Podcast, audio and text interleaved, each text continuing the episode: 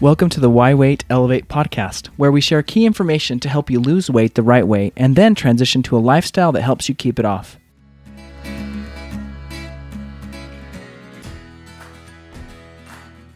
Hi, everybody. Welcome to the Why Weight Elevate podcast. This is Quincy, and I'm here with Ron today. And today's topic, we're actually going to talk a little about CGM, continuous glucose monitors. Ron, how about you start us off with telling everybody kind of what what is a CGM? Uh, a CGM or continuous glucose monitor, we're going to say CGM a lot, so that's what it really means, is looking it's not really looking at your blood sugar, it's looking at your interstitial, so the fluid around the cells, not inside the bloodstream, looking at the glucose levels there. So a CGM is basically a device that will go into your arm that will stay there anywhere from a month or longer, depends on the type, down to two couple weeks. With there's two that are FDA approved. One's the Dexcom for uncontrolled type two diabetes, and type 1 controlled or type 1 diabetes so we can get a better idea of what their blood sugars are doing.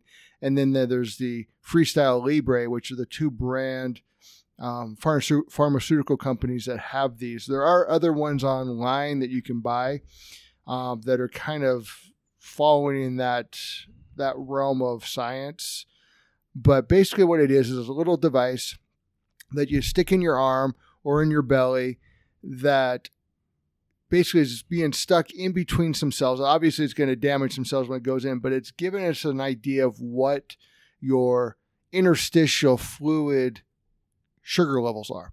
So you can follow your sugars a little bit more closer than, oh, if you're checking your blood and poking your finger on a regular basis. Um, a lot of times with diabetics, we recommend three or four times a day. And it's great as a doctor going, do it all this time because we like information as a patient, I wouldn't want to be poking my finger on a regular basis. And again, why are we poking one of the more sensitive areas of your body? And you're not your supposed fingers. to do it. You're not supposed to do the pad. You're actually supposed to do it on the, the side or the lateral aspect. But so if you poke your finger, do it on the lateral. It's not as painful there. Okay. But we like those numbers. Oh, where's your blood sugar before you eat? Where is it an hour late? Hour, hour, excuse me, hour after I eat where is it two hours? Has it gotten back to? We want to see how all these different factors occur or affect that blood sugar.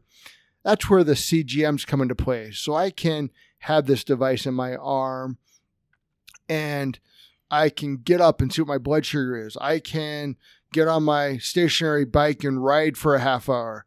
I can, but if I do that before, I can have a pre workout to see if it bumps up my blood sugar. I can get on my bike and ride for a half hour, see what my blood sugars or my interstitial fluid is doing, or my interstitial glucose levels are doing at that time. What's bumping it up and what's bringing it down? I wore one for a couple weeks and I was actually surprised that not getting good adequate sleep, which it makes sense, but sometimes seeing the numbers really make it eye opening to you. I did a presentation a couple weeks ago doing grand rounds on stuff I've talked about. I talk to patients on a daily basis about, but staying in front of some of your colleagues, again, for me, getting up in front of groups of people is always a little nerve wracking. Mm-hmm. So I didn't really sleep well that night. Want to make sure I was up early so I can get there on time, that kind of stuff. My blood sugar when I, I was wearing at the time was running a little bit higher than it had other mornings.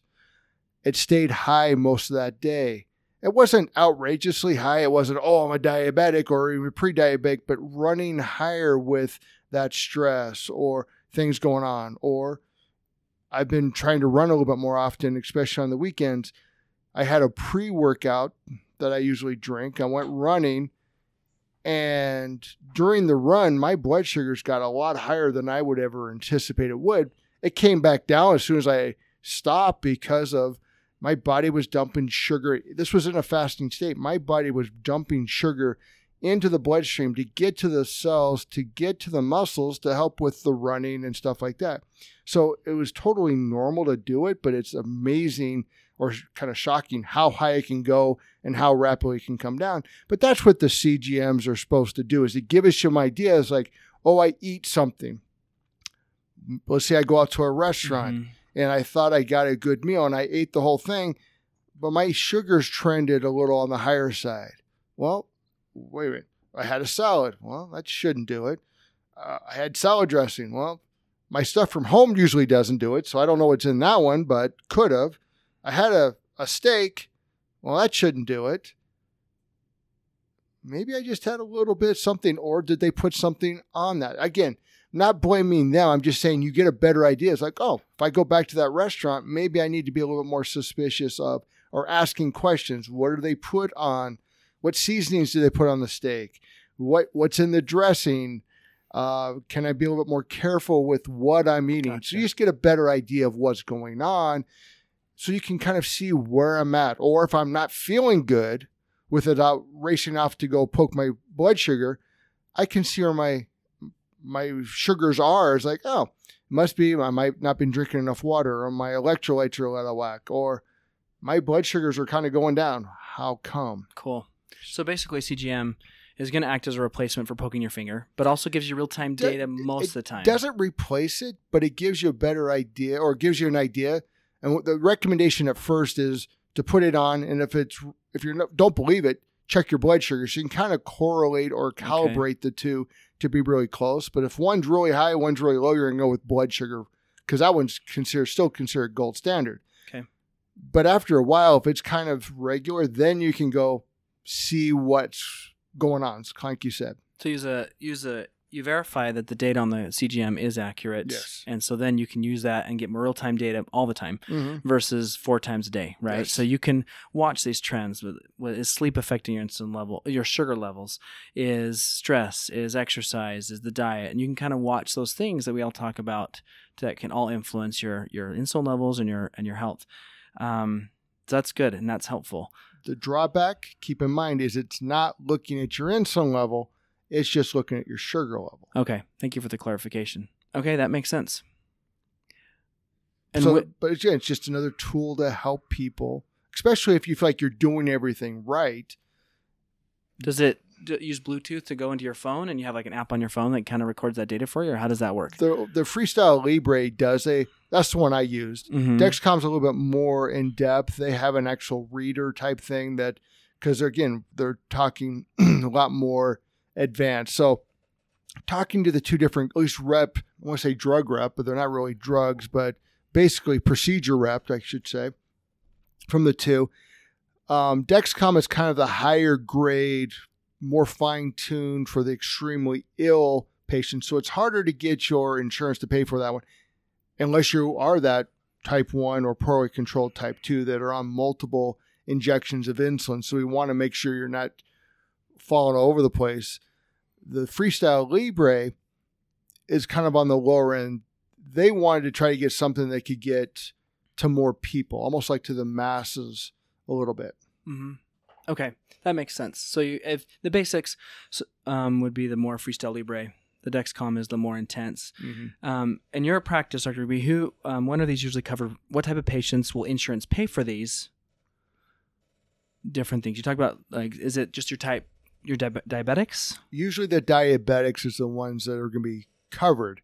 Now, that doesn't mean you can't use it. It's the insurance will only pay for it if you're a diabetic, and all, not all insurances will pay for it if you're a type two diabetic. But you still can ask your doctor for it. Again, you might have to pay for it, and at least what they told us, and again, the codes can be different in different places, is they have a thing that it's an X amount of price. So if your insurance doesn't pay it, you shouldn't, or rephrase that. Even if your insurance pays for it, if it's over X amount of money, kind of it's cheaper to go through the company or basically this code or this phone number they gave us to call and get it for about 75 bucks. So again, 75, 75 bucks can be a lot of money for some of us. But sometimes that one month of information that for the Libre is two readers, so you can basically do two different weeks at a time. Okay. But it can give you a, a jump start on what am I doing and why am I not seeing benefits? What can I do to improve things? Um, or am I? It seems like I'm a good level, and maybe we need to dig deeper than just the insulin aspect or insulin resistance aspect. What about patients that are not diabetics? Would this be beneficial for them in your practice? Do you recommend it to people who are not diabetics? I would love every my all my patients to have one, but again, I can't. I'm not going to force them, but I'm going to highly. I definitely recommend a lot of patients at least try it, especially if they feel like they're doing it right and they're not seeing the benefits.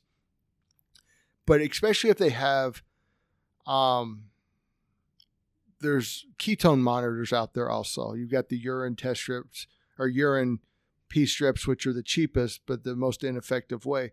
But there are some of the um, ketone monitors. So if you have a ketone monitor and it's low, and your glucose monitor and your is saying you're low, that tells me your insulin level is really high. So that's just another sign. But if your blood sugars are low and your ketones are high, that tells us your insulin levels low. So it's just another way of getting more information about what's going on in your body. Okay. Anything else you feel like our audience would need to know about continuous glucose monitors? We shared a lot of good information for them. I think it's a definitely, especially somebody who's concerned about insulin resistance, it's a good tool to at least have to at least get some ideas. Um, ask your doctor, see if the insurance will pay for it. If they will, great. If they don't, consider looking.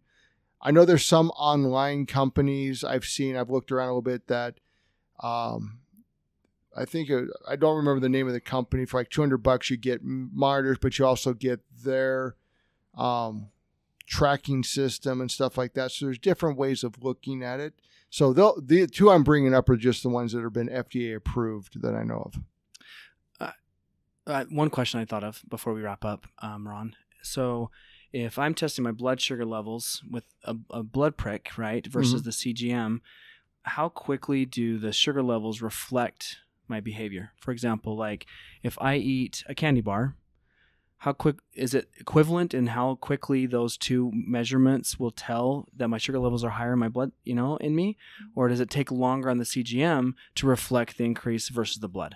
Usually it's going to take a little bit longer on the CGMs to respond. So that's the nice thing is you can see that you don't want to watch it. Oh, I ate it. And I actually did the experiment when I had it.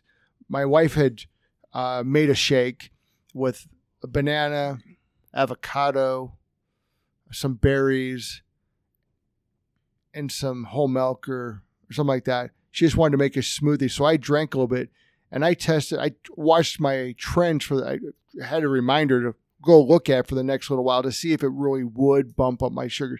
It didn't do much, but I also didn't drink that much.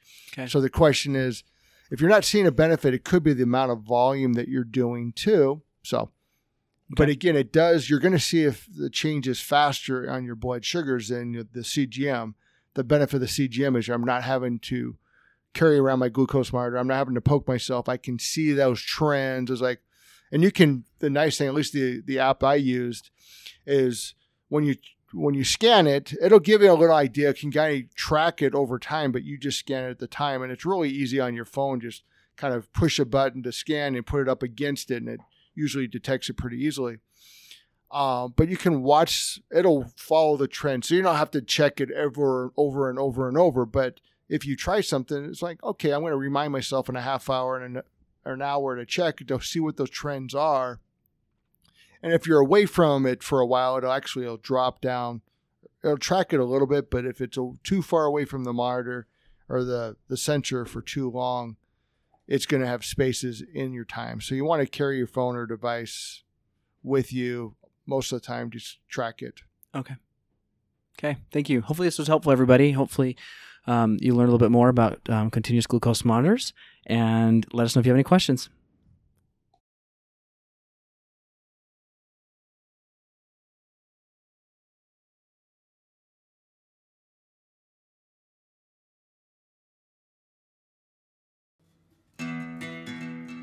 Thanks for joining us on the Why Wait Elevate podcast. We want to hear what you think about this podcast and encourage you to continue the discussion in our Facebook group, the Why Wait Elevate community.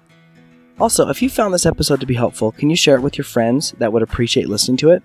And if you found our podcast to be helpful, we would love it if you would leave us a review.